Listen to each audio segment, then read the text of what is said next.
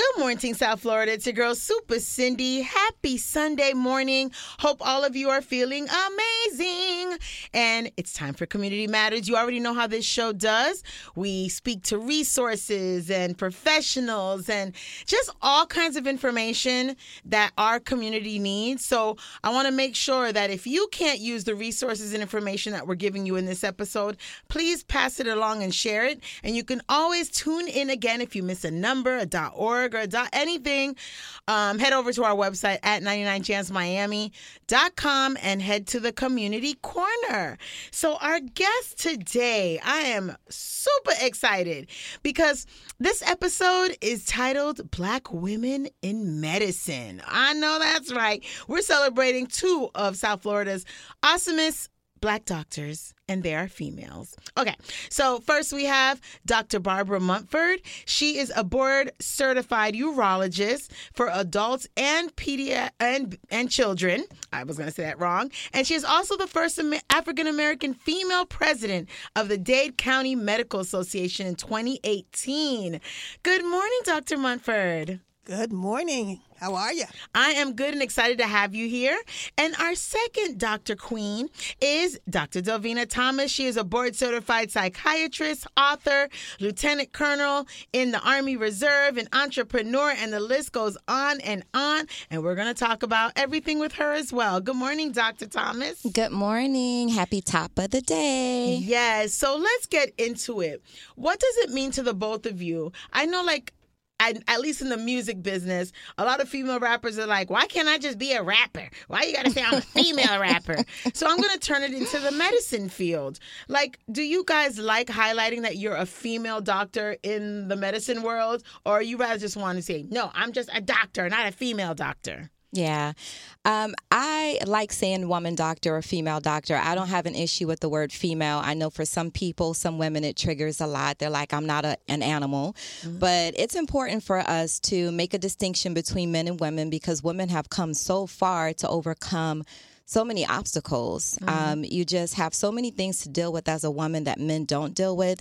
We get lowballed when it comes to our income. We get treated differently. There's no equity in a lot of places. You know, being in the military, I can even cite certain situations where I wanted to conduct business as an Army officer and I have somebody propositioning me. Mm. So it's absolutely important to say, you know, the whole hashtag Me Too. Yeah. I'm sure a lot of women can identify with those situations. Um, and it doesn't just happen in the military, it happens out here too in the community. You're trying to conduct business with some guy, and all he can think about is a dinner date or something mm-hmm. similar. So but, absolutely but, emphasize that. But not to interrupt you either, you know, before the Me Too movement became really popular, like you said, we've all experienced it, but we never knew. Well, at least me, eh, being in the music industry, hip hop world, I never knew there was nothing wrong about it. When like bosses and people are talking about your butt and this and that, you're like, and I'm just giggling. like, I just didn't know that that there was something wrong with that. But we'll talk about it. Dr. Montford, welcome, urologist. I can't wait to find out what a urologist is. But how is it being a female doctor? I think it's so important. I think one of the benefits that we got from COVID is that we really began to understand healthcare disparities and how patients respond to their doctors. One of the things that became increasingly clear is patients do better with people who look like them. Mm. So if I'm a woman and you come to me, you ain't got to explain all of that stuff. Okay, you already know. hey, we talking the same language. Mm-hmm. If I'm a black woman mm-hmm. and you come to me, hey, you ain't got to explain all of that racial stuff. We mm-hmm. talking that. And I'll give you um, one example, two examples about mm-hmm. how race and gender impact medicine. Mm-hmm. And I'm the senior saint here, if you will. uh, we were at a meeting, and I remember asking, Has anyone here been born before 1960? no one raised their hand. And in this room, again, no one will raise their hand, and that's okay. So one of the things was um, I was medical, no, I think it was my first year as a resident, mm-hmm. and I'm going around, and the senior resident is a Jewish guy. And we go into the room of an old black guy. We're in North Carolina. Mm-hmm. And so the Jewish guy says, How's your hooter? And the man look at him like, What's that? what? We don't have hooters, okay? Mm-hmm. Maybe Jewish men have hooters. Black guys have is- Oh, we can't say that. Oh, I'm sorry, but that's what we call Sunday it. morning. But, but that- that's what we call it, okay? Dr. we don't wild. call it Hooters, okay? But that's what I mean by communication, and we have to have a common base, okay? The other thing about how race and gender impact medicine. Mm-hmm. So, as part of my residency, I have to go out to a clinic, like an STD clinic mm-hmm. in um, Virginia. Mm-hmm. We did Virginia and North Carolina as our training. So I'm there, you know, and I'm providing the medical care, the expertise. And then this young brother comes in and he says, um, I said, I need to examine you, so I'm going to need you to undress. He says, Oh, no. I said, You know, we might meet at a club. I said, Baby, we ain't going to meet at the club. Okay? we ain't going to meet at the club. We, we're not. But race and gender always impact because that's who we are. And there's nothing to be apologetic about it. God made each of us uniquely. He needs us to be our unique, full selves so he can get what he wants for his people. It's huge. It's really huge. Dr. Montford, what is a urologist? Explain to those and break it down into simple terms. Okay. if It's you what can. I always I can because I always talk about this stuff. I'm the PP doctor. Okay. People understand that very well because people pee all the time, Mm-hmm. and people get it confused with the neurologist. I'm Mm. not the neurologist. I'm not the nerve doctor. I'm the PP doctor. Mm-hmm. So I deal with anything to make with making urine, men and women, boys and girls, cradle to the grave. So for making urine, kidney, ureter, bladder, urethra, and male genitalia. I am like the male gynecologist. Oh, okay. So guys come in, they have problems with prostate, they have problems with testicles, they have problems uh, with seminal vesicles, premature ejaculation, erectile dysfunction. They're coming to me. And people say, well, you know, guys, aren't they going to be upset when they come in and see you a girl? I said, first of all, when you look at my name and you're looking at Barbara Montford, you know that's a woman. So if you are uncomfortable with that, you're not going to come. So I'm not going to see that guy patient. So every guy who comes to me, he's already done whatever he needs to do in his mind to say, okay, this is the doctor and I'm coming to the doctor. So I don't get those patients who are uncomfortable with women providing that type of service. They just want to feel better and, and relieve whatever the problem That's is. That's all it is. The three A's availability, affability, and ability.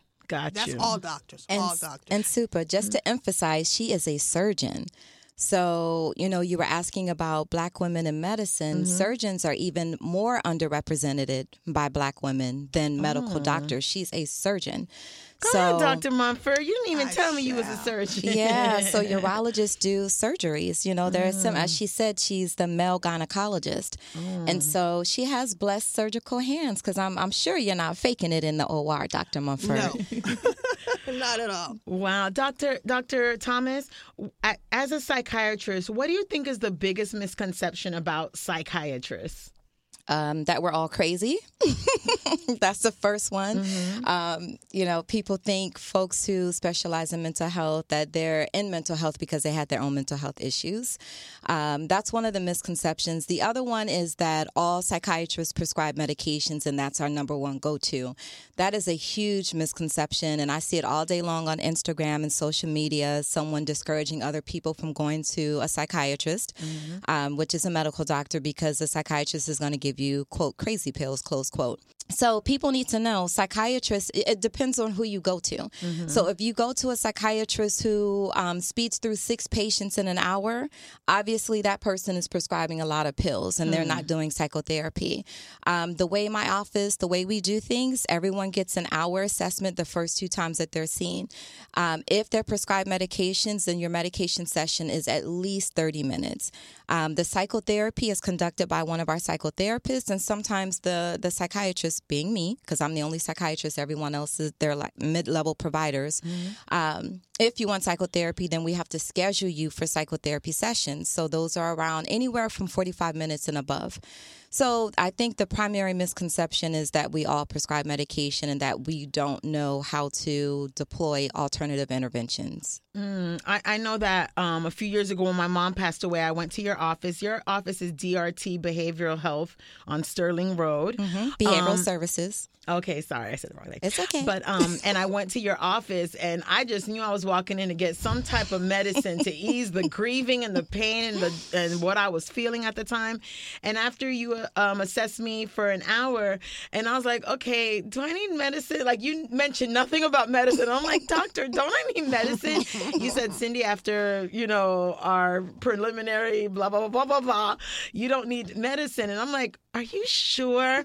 But after at that moment, I was like, I wanted something to help me get through this, but it's just time that gets through it. Mm-hmm. But I really appreciate you not just taking out your pad and writing me medicine, and then I'm like, you know, on on mental health drugs Yeah. to get me through something that I just had to go through to Exactly. get through. Mm-hmm. So Yeah, mm-hmm. and so and and thank you for mentioning that, Supa, because um, people want a quick, easy fix.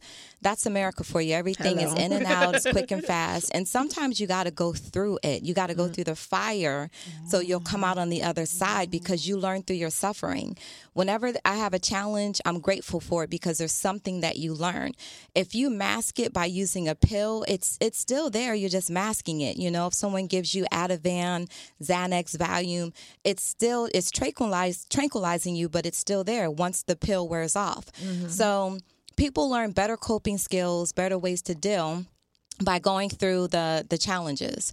Um, and it's not to say this applies to everyone. Some people need medication, so please don't misconstrue what I'm saying, listeners. Some people have to have medication. Got you. So I've been diabetic. I was telling you guys earlier since I was 10 years old. So I've my whole life I've been in doctors' offices. One thing I have noticed that at least a few of my doctors and the care that I was receiving prior to COVID was a lot different from the from the care that I'm receiving now. Now I know like my doctors, they know I'm Super Cindy, but they don't even they're not in the world that I'm in. But they still treat me, I think, better than they do the average. I put that in my brain. Maybe I'm wrong, but they treat me better than the average patient. You too, being doctors, patient every day, in, out, in, out, patient after patient. Honestly, ha- is there a difference in care with some doctors after COVID? And if you believe so, why is that? I, I like I've been wondering why is my care different now after COVID?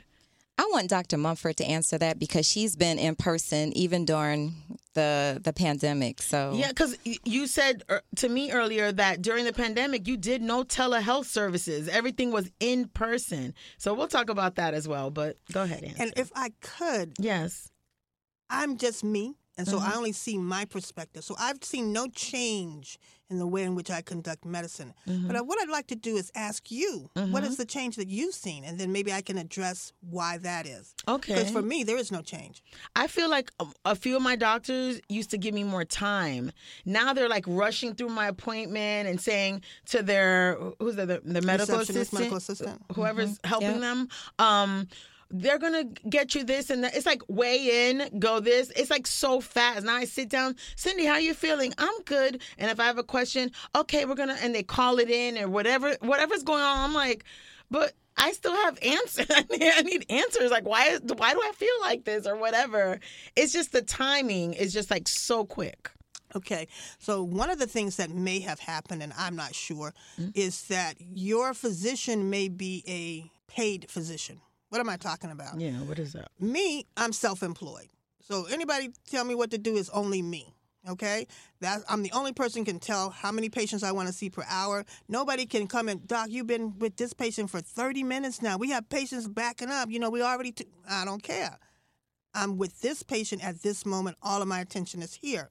Now, if you are a paid employee, you have other people looking in, and they're telling you, we need to see six patients an hour and they have someone who's monitoring how quickly you process this. Mm. Not to say that this is an assembly line, but it is a business. And if you will notice more and more about medicine is that medicine is a business. So you now see companies owning medical practices, Conviva, Cano, whatever, whatever. All of these different big corporations owning a practice and they bring you in. So they they're, they're looking at it as a business, the same way how they run Amazon. They're looking at profit, loss, come in, come out. So that may be why you're seeing that. Also, the same way that we see when we go to McDonald's, that same daggone um, fish fillet that used to be four dollars and fifty cent is now six dollars and fifty cent. It's the same freaking uh, fish fillet. Sandwich. What's going on? Or the small fries, two dollars and nineteen cents. Making up for lost money. Yeah. because of COVID. They, Yes. So doctors lost money during COVID. Yes, 'Cause- they did, and, and especially sur- some surgeons because a lot of elective there Were were, no elective procedures, Everything and so was for doctors, you know, a part of what you can bill for includes the in-person physical examination, and also conducting taking vital signs, and of course, the insurance companies were reimbursing for telehealth, but they weren't reimbursing the full uh, rate if you are conducting those sessions virtually, um, which is where, and this is a plug for listeners who want to go into mental health. If you want to become a medical doctor and you want to conduct business virtually and not lose money, that's where psychiatry actually is is a great option if you want to do that because we were reimbursed the same during the pandemic while we were conducting virtual sessions. Um, and not just in medicine, but in every field, when companies went virtual, people don't want to go back to work. So Period. the the difference I see with my office is that my practitioners, you know, they're enjoying virtual health. Okay, so we are still virtual. face. We're still conducting business um, via video sessions. So that's the biggest difference I see. Whereas, you know, we were so used to having patients in and out. Like, you know, we had Christmas, and I remember one year we had Christmas cookies and um, and snacks in the office for the patients. It was so beautiful. And now, you know, these are the differences I notice as a mental health professional and not being able to do those things. And patients don't want to come in either they like their virtual sessions. They like being home in bed or being at their mm-hmm. office doing their their you know 30 minute or their 50 minute or hour session. They rather not drive in. Mm. So, Dr. Montford, you being a urologist, board certified urologist, our listeners, what are some of the signs that they definitely need to make an appointment with a urologist and you? Like, what are some of the things that we should be looking out for? All right. Um, for our guys, the biggest thing that we will see, I'll give you our top 3 erectile dysfunction, BPH, and What's BPH? I'll hit it in a minute. And Okay. our third thing for us that we see probably is um, stone disease for our men. So people can get kidney stones. Mm. BPH stands for benign prostatic hyperplasia. And basically, the prostate gets enlarged. What is the mm. prostate? The prostate is like a little donut organ that sits beneath the bladder. And if you can imagine a donut, the donut has a hole, and then it has the meat of the donut. The meat of the donut is the prostate, and the mm-hmm. hole is the urethra. So as the meat of the do- uh, donut increases, the mm-hmm. hole gets smaller. So what are mm. men gonna see? Oh man, you know I used to go to the bathroom and I can hit the bark off a tree when I would urinate.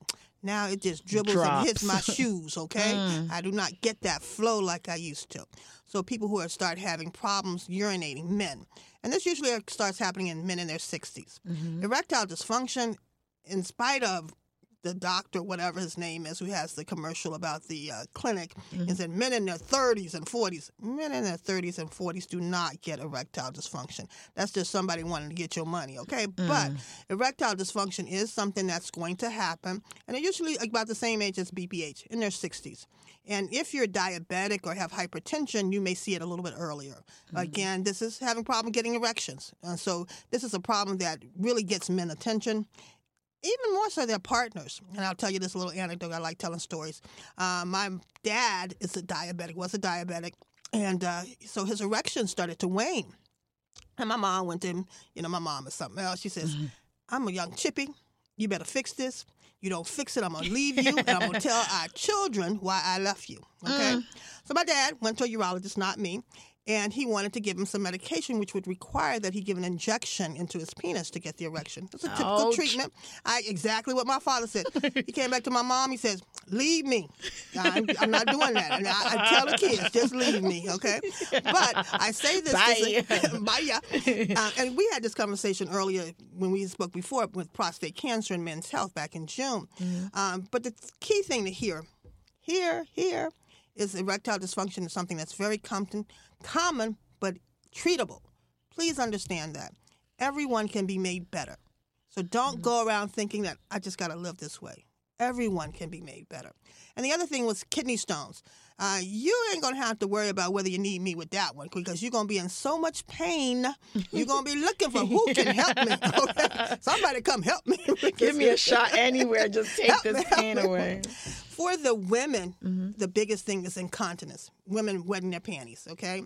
And for the children, remember I said I have pediatric uh, kiddies. Mm-hmm. Yeah. The biggest thing I see for this group is um, bedwetting, bedwetters, okay? Mm. And I, well, I shouldn't say that because my sister be killing me. Don't be putting our business in the street. So anyway, bedwetters. Um, um, in addition to that, I get a lot of kids who need circumcisions and undescended testicles. So this is my thing. One of my biggest joys in terms of what do I do for children is hypospadias.